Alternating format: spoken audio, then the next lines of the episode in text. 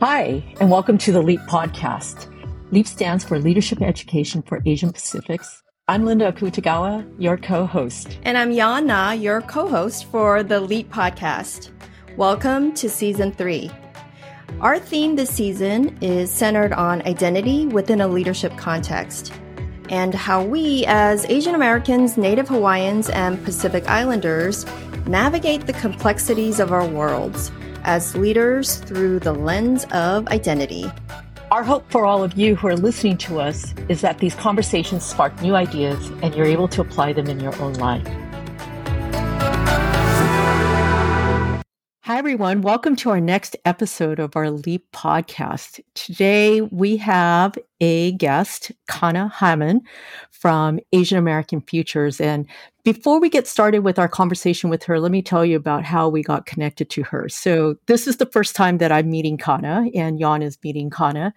I actually, I'll say, found her because of a webinar that her organization, Asian American Futures, had put on about maybe a month or so ago from the recording that we're doing today. And they were sharing the results of their research around millennial and Gen Z personas. And it was so interesting because on this theme that we have around identity and leadership for our podcast this season, I thought this was a really interesting way to look at our identities as Asian Americans, uh, Pacific Islanders. And so she very kindly said yes to coming on. And so we are going to have a really interesting conversation. And this is an opportunity for us to dig a little bit into not only their research, but also to learn a little bit about these personas as well, too.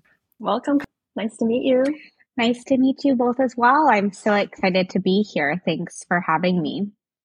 Well, we're glad that you could join us. If you can, tell us briefly about yourself and also a little bit about Asian American Futures so that the listeners have a, a, context for who you are and the organization that you work for and initiated this study.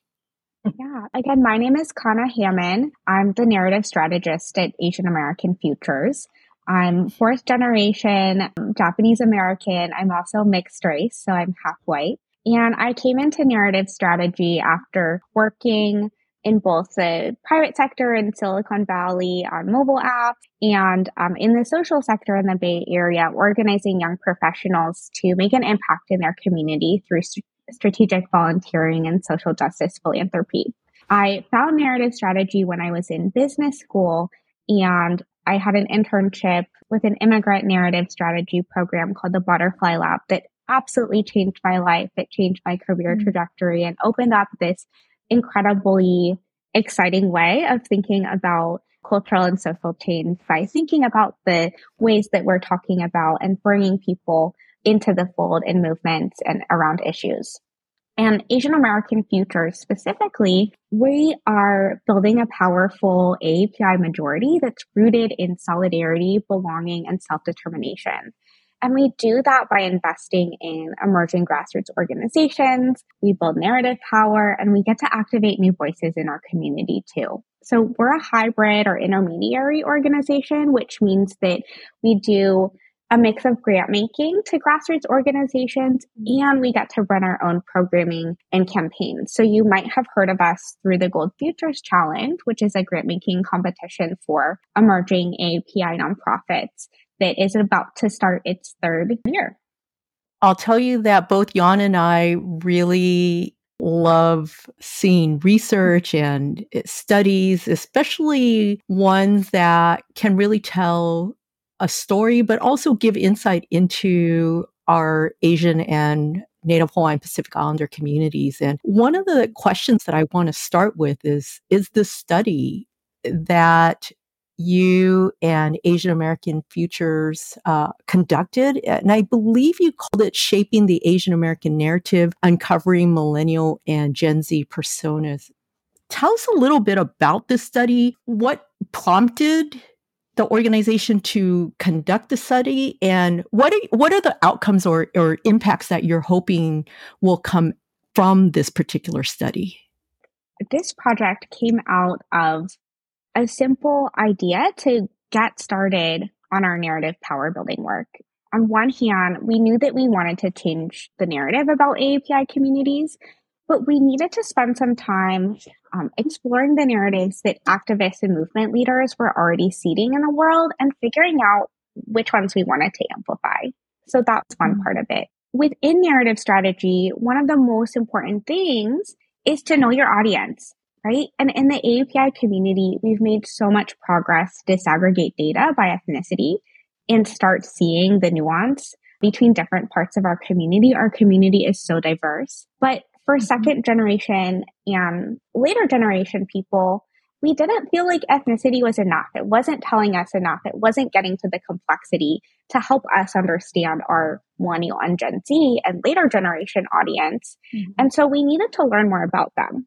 And then lastly, we also wanted to know, you know, if we want to change the narrative, who could help us get there and who is already on board and who might need a little bit more work to bring into the fold. Mm-hmm. You know, there has been so much energy, specifically in the last couple of years, around API representation, both amongst Native Hawaiian and Pacific Islanders, and also with movies like Crazy Rich Asians. And in response to anti Asian violence, there's been so much collective grief and despair and community building. And we are noticing some really heated debates about representation, about policing, safety, land and language sovereignty. We wanted to learn more about what was motivating these debates and how and what we should be advocating for.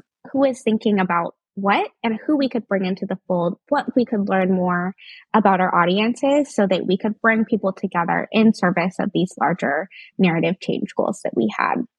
And as I mentioned, there is almost no research about millennial and Gen Z APIs, much less how people were relating to different issues. And so, in addition to identifying the narratives that we wanted to help amplify, we wanted to just close a basic gap in information and fill out a richer profile mm-hmm. on these generations so that we knew how to engage the people who were already at the mm-hmm. forefront of building narrative power and who are the largest segment of the API population as well.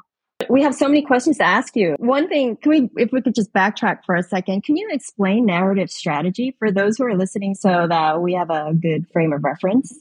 Yeah, narrative strategy. So I like to think about it as the process of advancing narratives and stories and messages in a strategic way that helps build narrative power for our ideas. And when I talk about narrative power, that means the ability to tell our own stories and have those stories kind of reset the mindsets and values with which the broader community mm-hmm. understands or interprets an issue. So a great example of a narrative that has narrative power and of narrative strategy at work is how the shift from talking about gay rights to love is love helps propel the marriage equality movement to victory. Mm-hmm. That's a great example. Uh, Linda and I actually talked about this in the past. You know, when you think about the AA and HPI communities, uh, sometimes the narrative to describe our communities aren't as like uplifting. Like you think about anti-Asian hate, right? Why does it have to be anti-Asian hate? Whereas there's Black Lives Matter. So I, I love this idea that you can shift and create movements based on more positive languages. So thanks for sharing that with us.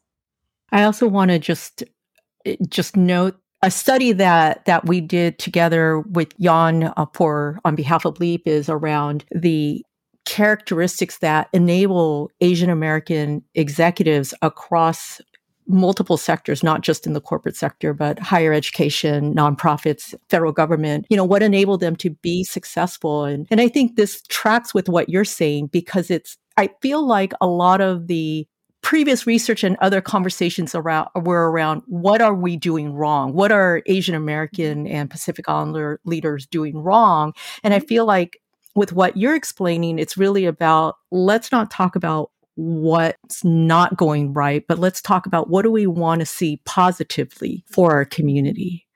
Absolutely. It's so helpful, I think, to start with the foundation of understanding the problems and getting on the same page about that. But in the API space specifically, there seemed to just be a really big gap. So many people really, really want the narratives about our communities to change. And we just saw fewer articulations of what we're aiming for. And so we wanted to do some of the work to help people imagine what that future should be like and help coalesce other movement organizations around this as well so that we could be aligned and working together. One of the questions that Linda asked so, if you were to think about the future of this work that you're doing, what do you hope as the absolute outcome of all of this great work that you and the organization is doing? Yeah, so you mentioned that so often in the narratives used to describe AAPI communities are these really negative things, right? It's perpetual foreigner, it's model minority, which is rooted in mm-hmm. assimilation. Mm-hmm. Within our communities, we gatekeep who gets to be mm-hmm. a good mm-hmm. Asian or a bad Asian, authenticity, mm-hmm. for example. So many groups within our communities are just totally invisible, especially Native Hawaiian and Pacific Islander communities. Mm-hmm. So a win for us is is building narrative power for the aspirational narratives that that mm-hmm. activists and movement organizations are already beginning to seed. So to have a more positive future be the reality and for more positive narratives to become the norm. So for mm-hmm. us, again, I mentioned we sat down and figured out what we want to change the narrative to. Those narratives are at the values level are interdependence. So the idea is that our communities look out for each other, mm-hmm. solidarity, mm-hmm. both across mm-hmm. the AAPI community and with other communities of color. Pride, you know, we want to see us celebrating the diversity within our community while also having a shared sense of identity rooted in yeah. values like solidarity. We want to see belonging. We want to belong in dominant culture inherently. We don't want mm-hmm. to ask to belong. And mm-hmm. self determination. We want to be able to tell our own stories. We want Indigenous communities to be able to make decisions and govern themselves we want to be learning from generations of indigenous and ancestral wisdom across our communities. So those mm-hmm. 5 mm-hmm. narratives really describe the future that we are going for, but we'd love to hear from other organizations what that mm-hmm. future looks like to them and how they might build out or build on top of this set of narratives that we've, we've identified. This is great. And I'm sure that the people who are listening are wondering so, what do these narratives lead to? And in your study, you talked about these personas. So maybe we could jump into these and you could also give us a an overview of these personas because we do have a lot more questions related to these personas. yeah one part of the research was defining those aspirational narratives. The other part I mentioned was all about understanding our audience and trying to get at the complexity and nuance and trying to understand why these debates about different issues were happening and starting to cause some division in our communities, if I'm being honest. Mm. And so we interviewed 28 millennial and Gen Z APIs after surveying about 200 people. And we talked to them about their experiences, how they were relating to being a part of the AAPI umbrella, where they might feel alienated by the AAPI community, how they were defining activism or engaging with politics, if mm-hmm. at all. Mm-hmm. And from there, we developed these six distinct audience personas that represent a pretty big range of the attitudes, motivations, and relationships to API identity and issues across the community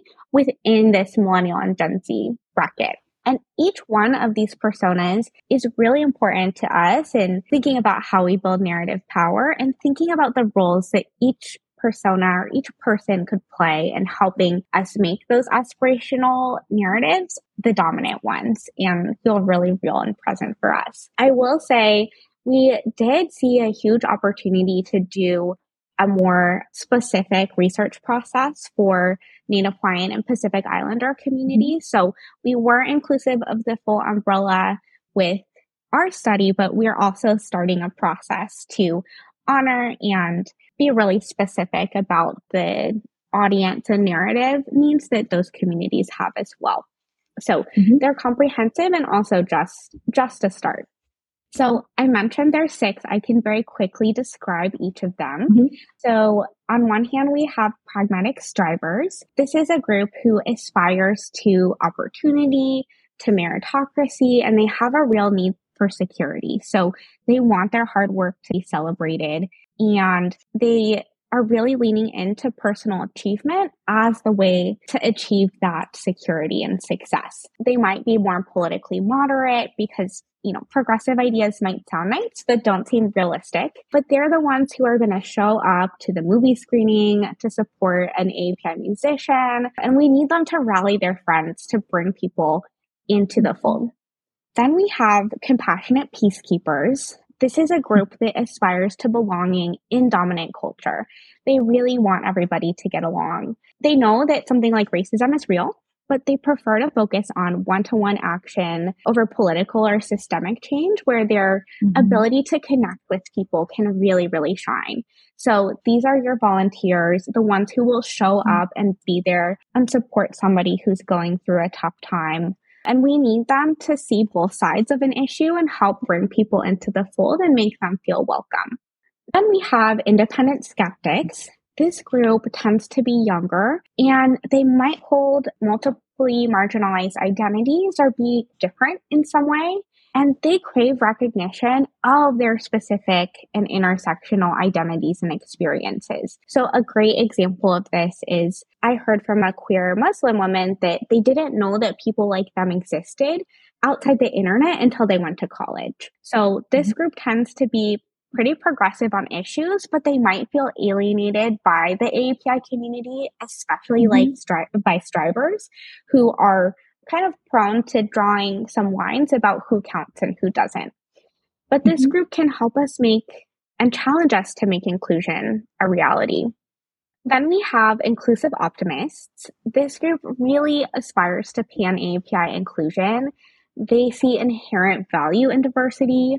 More is mm-hmm. more when it comes to difference, as long as there's equal representation. So this is the type of person who joins the API student group and they themselves have been on a real journey from feeling shame or wanting to hide parts of their identity or culture to feeling really proud of who they are. And they want to create the structures and the spaces to help other people go on that journey too.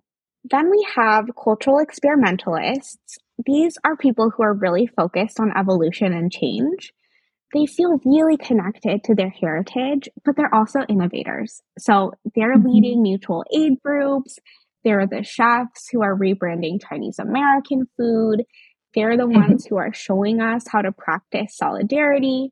Doing this often because of negative experiences that they might have had themselves. And they see a real need to leave some parts of the culture behind and evolve to mm-hmm. meet the moment. So that could mean interrogating anti Blackness amongst some Asian American communities or Native Hawaiian and Pacific Islander communities too. It could mean normalizing mental health. It could be advocating for and being open about queer identities and experiences too. Mm-hmm. And lastly, we have Rooted in Heritage. So they're very focused on their own communities. We find mm-hmm. Rooted in Heritage in groups like Native Hawaiian activists who are really leading the way and fighting for land, language, and self governance or sovereignty there. We find them amongst Taiwanese community organizations too, who are mm-hmm. preserving identity and language and heritage, or Japanese American organizations trying to preserve the legacy and learn from mm. the World War II incarceration. So our challenge with Rooted in Heritage folks is to bring them into the fold while recognizing that there's going to be certain issues and experiences that are pretty unique to them. And we don't always have to have the same opinions or the same priorities. Now, those are six. I realize I went through them really, really quickly. I hope everybody understands about these personas is that everyone has a seat at the table and a role to play. So it's easy, especially for those of us like myself working at a progressive organization within a movement. It's so easy to say, oh, that persona was bad, or I don't like the way that persona thinks.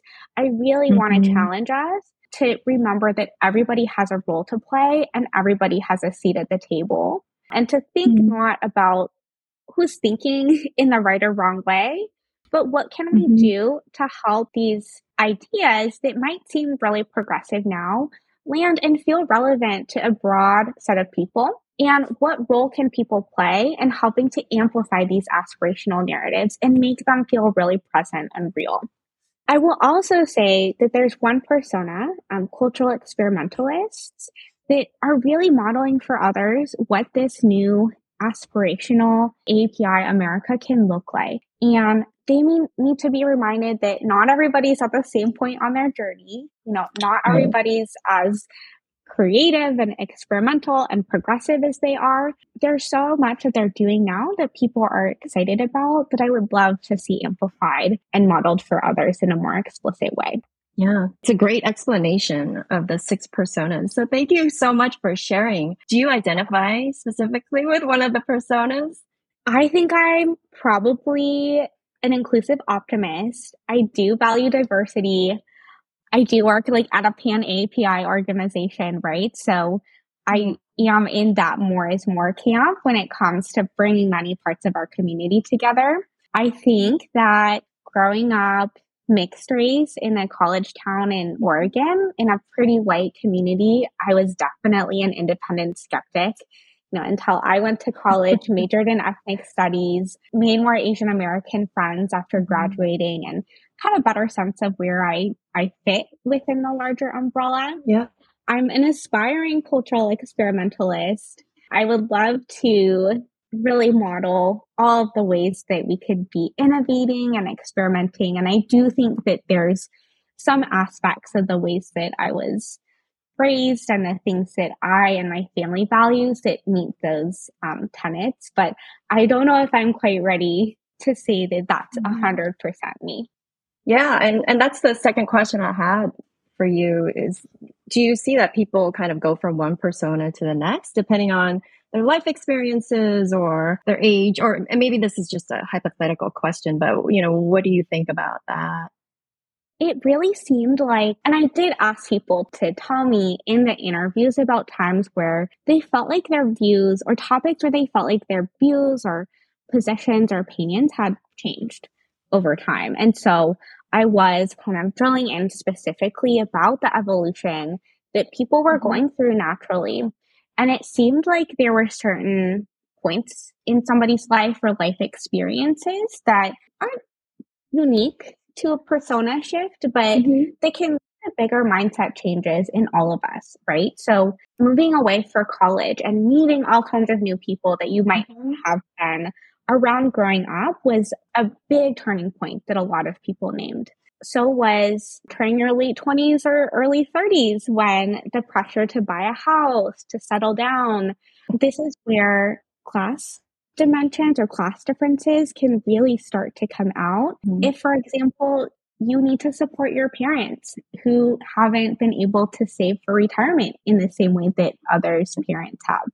Or mm-hmm. if your parents aren't able to help you buy a house and you're doing it mm-hmm. on your own, while some of your friends do have that extra support, that's a time where that scarcity mindset and that real need to just be practical and pragmatic can kind of conflict with more progressive values that people might have held previously. And then another turning point for people was becoming a parent and needing to think about and be really intentional about the way that they wanted their children and their family to be relating to their identity, learning or not learning about some aspects of the culture, what they wanted to pass down.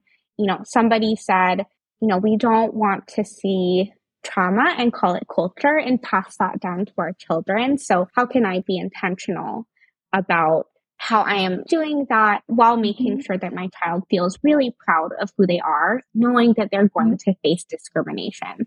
One other question, kind of, because you were talking about people talking about buying homes because they're, you know, around the age of 30 and things like that. With these personas, is there an opportunity for an organization to market to specific personas based on what they want to try to achieve. Meaning, you know, would that be a good thing or a bad thing from a marketing standpoint if a company wanted to do that? so the idea of personas like comes out of market research. They've been used for a long time in the private sector for this purpose. They're also commonly used in design research, which is my mm-hmm. training and background. Um, I learned how to do this at the Stanford D School when I was in undergrad and grad school.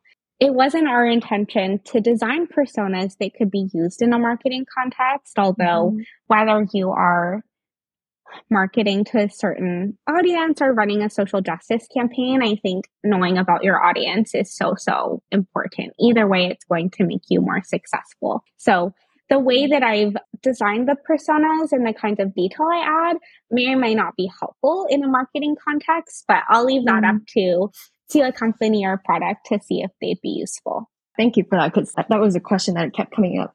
I got to say, I mean, I want to jump in on this mainly because it's interesting because as you were describing it and you're talking about these six personas, you know, of course, I'm sure the listeners are also going to be doing this as well too where do I fit in, regardless of your generation, right? So for me as a Gen Xer, I come from a generation where I saw the word skeptics and I was just thinking, yeah, that that's us, you know, angry and, you know, maybe somewhat angry and, and also skeptical and distrusting of everything and anything. Um, yeah, exactly. Right. I mean, you know, we we were in that kind of generation where there was like, you know, just such social change and breakdown in some ways of of a lot of the kind of societal expectations that you know the generation before had. And after you came up with these personas and the work and as you've been presenting you know your research what has been the reaction from individuals who are from other generations like you know your your gen xers and your your baby boomers? You know have you found that other generations are identifying with some of these personas because I mean, I feel like I could identify with some of them as well too. And, and so I'm just curious as to what you've been finding on, on these. Yeah. So first of all, that's helpful to know that they do resonate across generations, at least for you. We did focus our research and our interviews on two particular generations, but I suspect that there's many elements of these personas that are universal. So they could cross into other generations. They could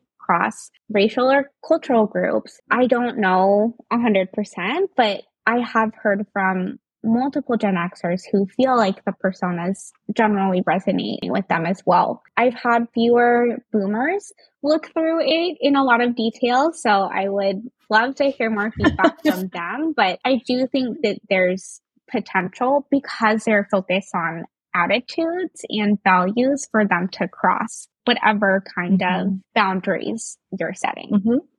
So. I guess maybe I'll just add in case anybody's curious. And Yon Na, I'm going to ask you the same too. I think for me, I'm identifying with like the pragmatic strivers, the independent skeptics, and the inclusive optimists. I feel like I yeah. maybe, I don't know, flow through those three. I mean, I, oh, good. And, uh, you know, kind of like you, I would say I, I may aspire to be a cultural experimentalist, but I don't think I'm near there at all. I think maybe I'll dip a toe in once in a while, but uh, definitely not there yet. Wise, maybe. food, experimenting with food, maybe. Well, I definitely don't think that given individual is one persona exclusively all the time, right? Like we all have aspects of each persona within us, and they might, those traits or values might come up in different contexts depending on where we are. They're not meant to be like a rigid personality typing tool. Be people with just more complexity and nuance and richness, and to be a tool that can help those who are trying to bring others together to help adjust and adapt the way that they're talking or engaging with to meet people where they're at. So I would mm-hmm. hate, I would hate if the interpretation of this was some kind of static, fixed personality type. But I do hope that people see themselves in, in different aspects of the personas. Yeah. Right, right. Yeah. It, it is more about the conversation around these personas rather than, okay, this is how I identify and I will always work within this frame of reference, right? So I think you mm-hmm. made that point really clear. And I think that's great. It's like, yeah, we should ha- be having conversations around these personas, regardless of what generation you might belong to or what generation you're seeking to understand better. So we'll see that other piece around marketers and how they might use the personas. that could be a follow up conversation. But I think for the purpose of what we're discussing here, it's really great. You know, it's about having these conversations and relating what we're learning to our identity so that we can better navigate our environments that we're operating in. So it, I love it. I love this whole conversation. Maybe this is a good opportunity to to segue into the leadership aspects of identity and personas. And Kana, can you, based on what you've done with this research, can you speak to you know the intersections with leadership. Do the personas indicate perhaps a certain leadership style? So i spent less time hearing from people about their jobs and careers. It it mm-hmm. wasn't the area where they wanted to spend more time talking about mm-hmm. um, some of them were in college or younger right? So they hadn't quite gotten to that point or they were maybe still trying to figure out like what do i want to be when i grow up? So i have less fewer insights from what people told me, but I did go to business school. So I do have some insights just from observing and thinking about the API community for a long time. A couple of things about this. So pragmatic strivers are very interested in individual achievement, right? So I mm-hmm. suspect that we find more of them in places where taking initiative, individual leadership, um, personal advancement is valued. So like in the corporate space, whether, you know, I live in San Francisco, so they may be the type to start a startup or go for that promotion at their corporate job. Inclusive mm-hmm. optimists or cultural experimentalists, because they really value diversity and community and bringing people together, they might find their way towards community oriented work. It seems like a number of the hmm. people I interact with in API nonprofits are inclusive optimists who want to bring others along. And then cultural experimentalists, right? They're so creative and innovative. So I think you'll find them any place where innovation is happening, whether that's in the for profit or nonprofit space. But again, I think that especially in corporate jobs and Asian Americans specifically are kind of having a reckoning now, right? A lot of us are asking, is assimilating into this like idea of like what a corporate professional identity is supposed to be, is that really working out for us? Is, and similarly, is the advice to keep our heads down and not speak up and go with the flow because so many of us in our history have experienced a lot of discrimination for trying to speak up. Is that advice really working out for us? And so I know a lot of professional Asian Americans who are really rethinking how they want to show up at work. And that might be happening kind of separate to which persona they identify with. So I see mm. people really trying to try on different ways of being at work mm-hmm. that may or may not relate super directly to which persona they might identify with. Can mm-hmm. we just maybe dig a little bit more into that? Because that just sounds really interesting. So, mm-hmm. in some ways, I feel like what you're saying is reflective of, in a sense, what's going on, right? Like, so people go to work and they kind of put on their clothes and and they have this persona at work, and then they come home, they take off their clothes, and then they kind of revert back to their true selves. And I think that's what I'm hearing However, at the same time, I also heard through what you're saying this thread of revisiting or rethinking, like you said, about how can I blend the who I really am at home with the who I am at work and find a way that it reflects my true authentic reality versus like I'm going to be one person at work and another person at home and you know they kind of don't ever meet Mm-hmm. And do you see that being driven by this millennial and Gen Z generation that is really thinking more intentionally about who they are, how they want to show up? And do you see that perhaps being informed by the personas, or maybe it's still separate from it? Mm. I think I need to think more a bit about how much of it is driven by certain personas versus not. But there is definitely something happening in the workplace, especially in business culture, led by millennials and now especially Gen Z, that's saying the way we've been taught to work, the way we've been taught to assimilate into this persona that's based on a white man who probably doesn't have a lot of childcare responsibilities or responsibilities outside of going to work, earning money, getting ahead, that persona is not working out for us and it's no longer what we aspire to be. So the whole conversation in the corporate space about diversity, equity, and inclusion is a great example of this. When I was in business school, I finished in 2021 and I was at Stanford in their MBA program. We students were getting very active and excited about DEI. We felt like this was a 21st century skill if you are going to be a leader, which is what MBA programs these days train people to be, you need to learn how to be culturally sensitive and aware and supportive of DEI efforts, including understanding that we're not all going to show up to work the same way and we shouldn't have to. That was a big surprise.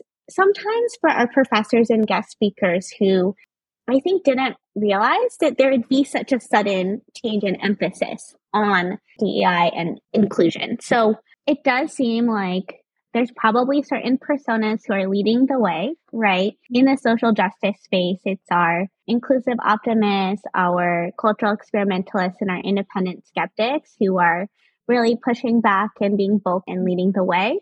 I imagine that it's similar types of people who are who are raising their voices in the business world mm. as well it's not as though the other personas aren't thinking about it or aren't exposed to it as well yeah. so i know pragmatic strivers who are rethinking this too i know compassionate peacekeepers who may not be the ones to feel like they should be really loud and proud about their beliefs but they're mm-hmm. you know rethinking and trying to navigate a working world that is changing and trying to be more inclusive as well so I mm-hmm. think how we show up, how we advocate might be informed by our personas, but I I don't think I can name a person my age who isn't thinking about how the professional world is changing and, and rethinking how they personally are showing up and how they want their leadership to show up as well.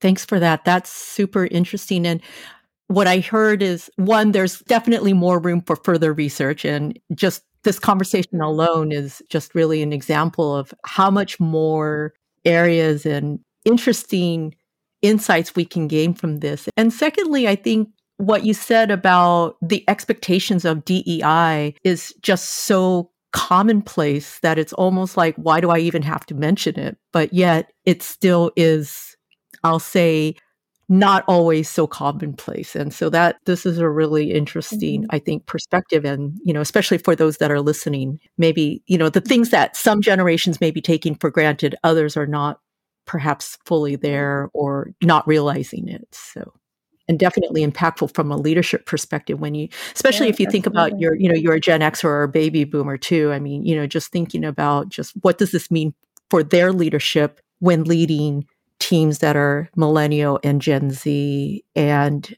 even amongst us as Asian Americans, Native Hawaiian, or Pacific Islanders, mm-hmm. these seem like, from what you're saying, kind of a universal theme that cuts across not only our communities, but other, you know, just broadly commun- any community in this generation.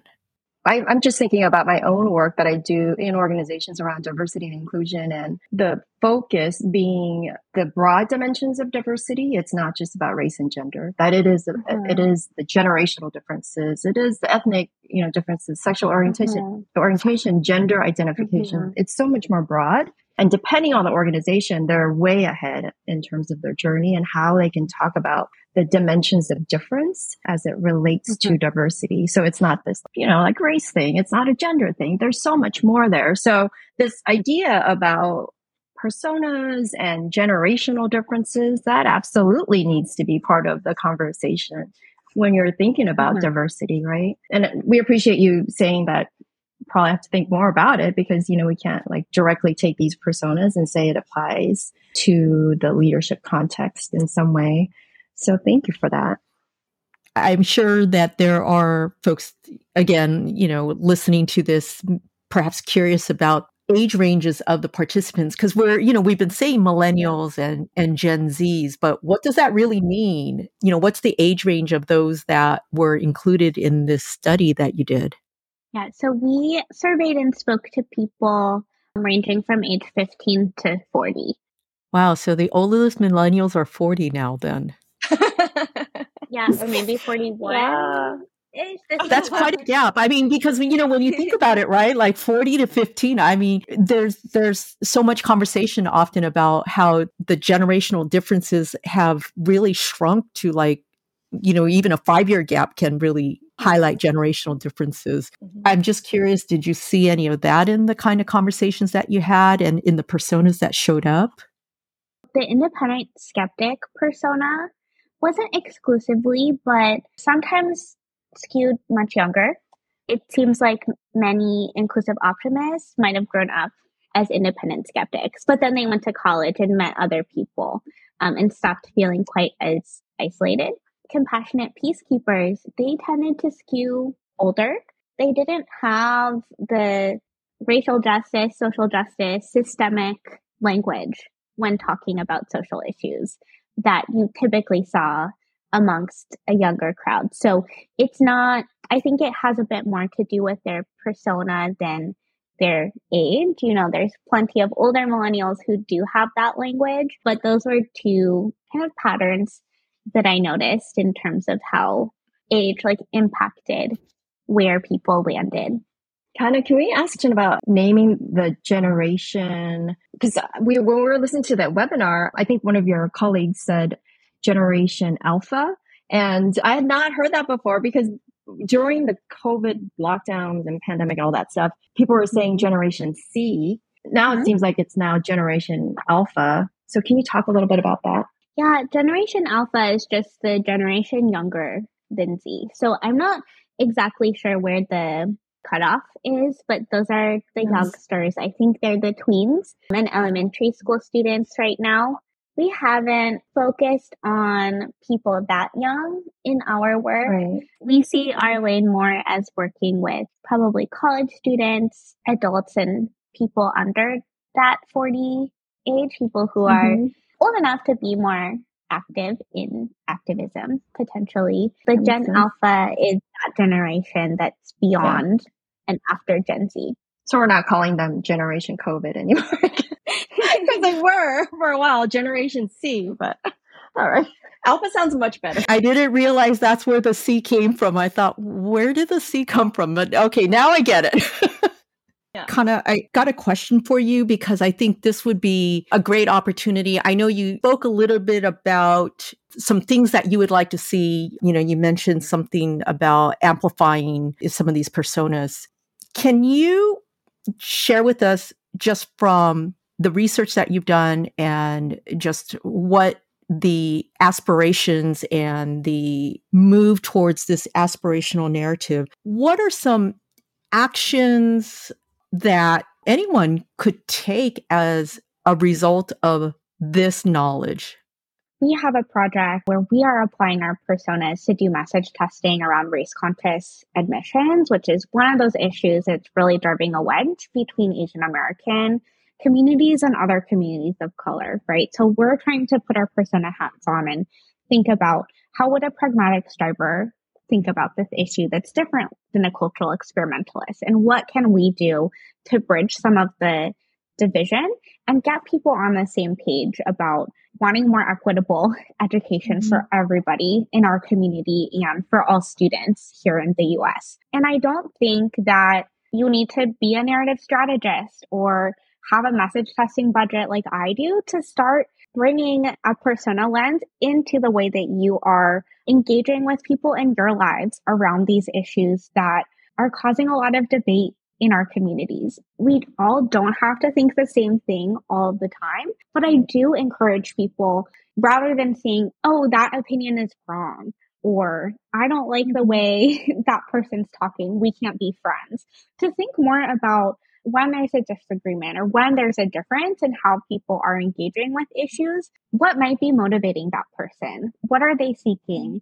How might that be different than me?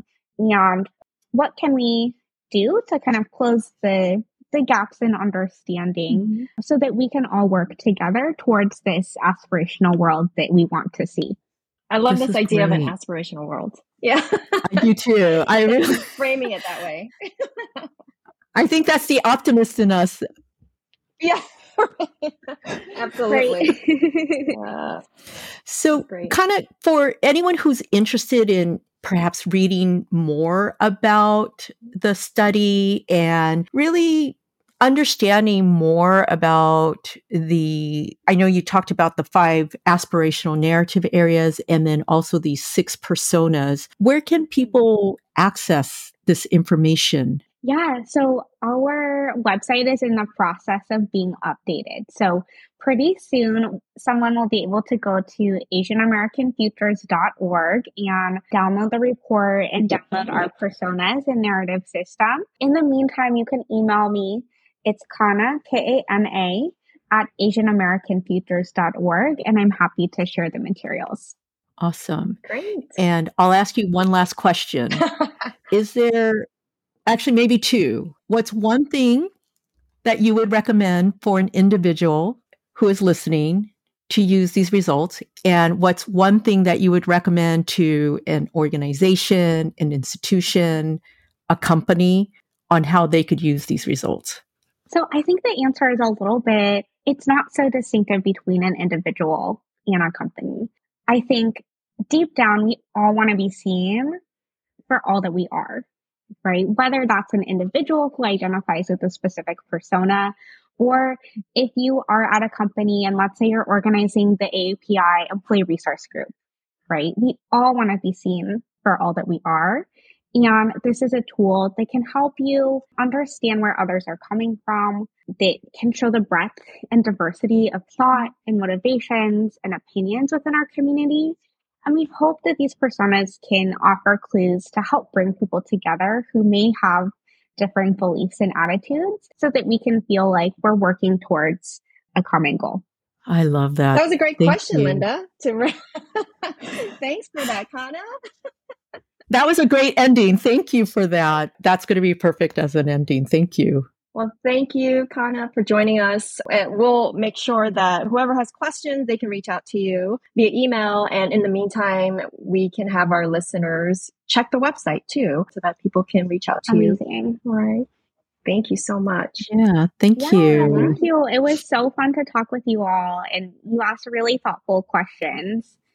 Yeah, thank you for joining us. I mean, you know, because the study is so interesting mm-hmm. and it's easy for all of us to want to bucket ourselves into these personas, but I think it what you said was really good at the very end. You know, these are just, you know, not necessarily the definitions, but they help to understand, help us all understand each other better. So, and that's a wrap. Thank you for joining Yon and I for this season three episode of the Leap podcast. Stay connected with Leap by joining Leap's mailing list at leap.org and follow us on Leap's social media on LinkedIn, Facebook, Instagram, and Twitter. And if you really enjoyed this podcast, please donate to Leap. Thank you all for tuning in today. We look forward to being with you next time.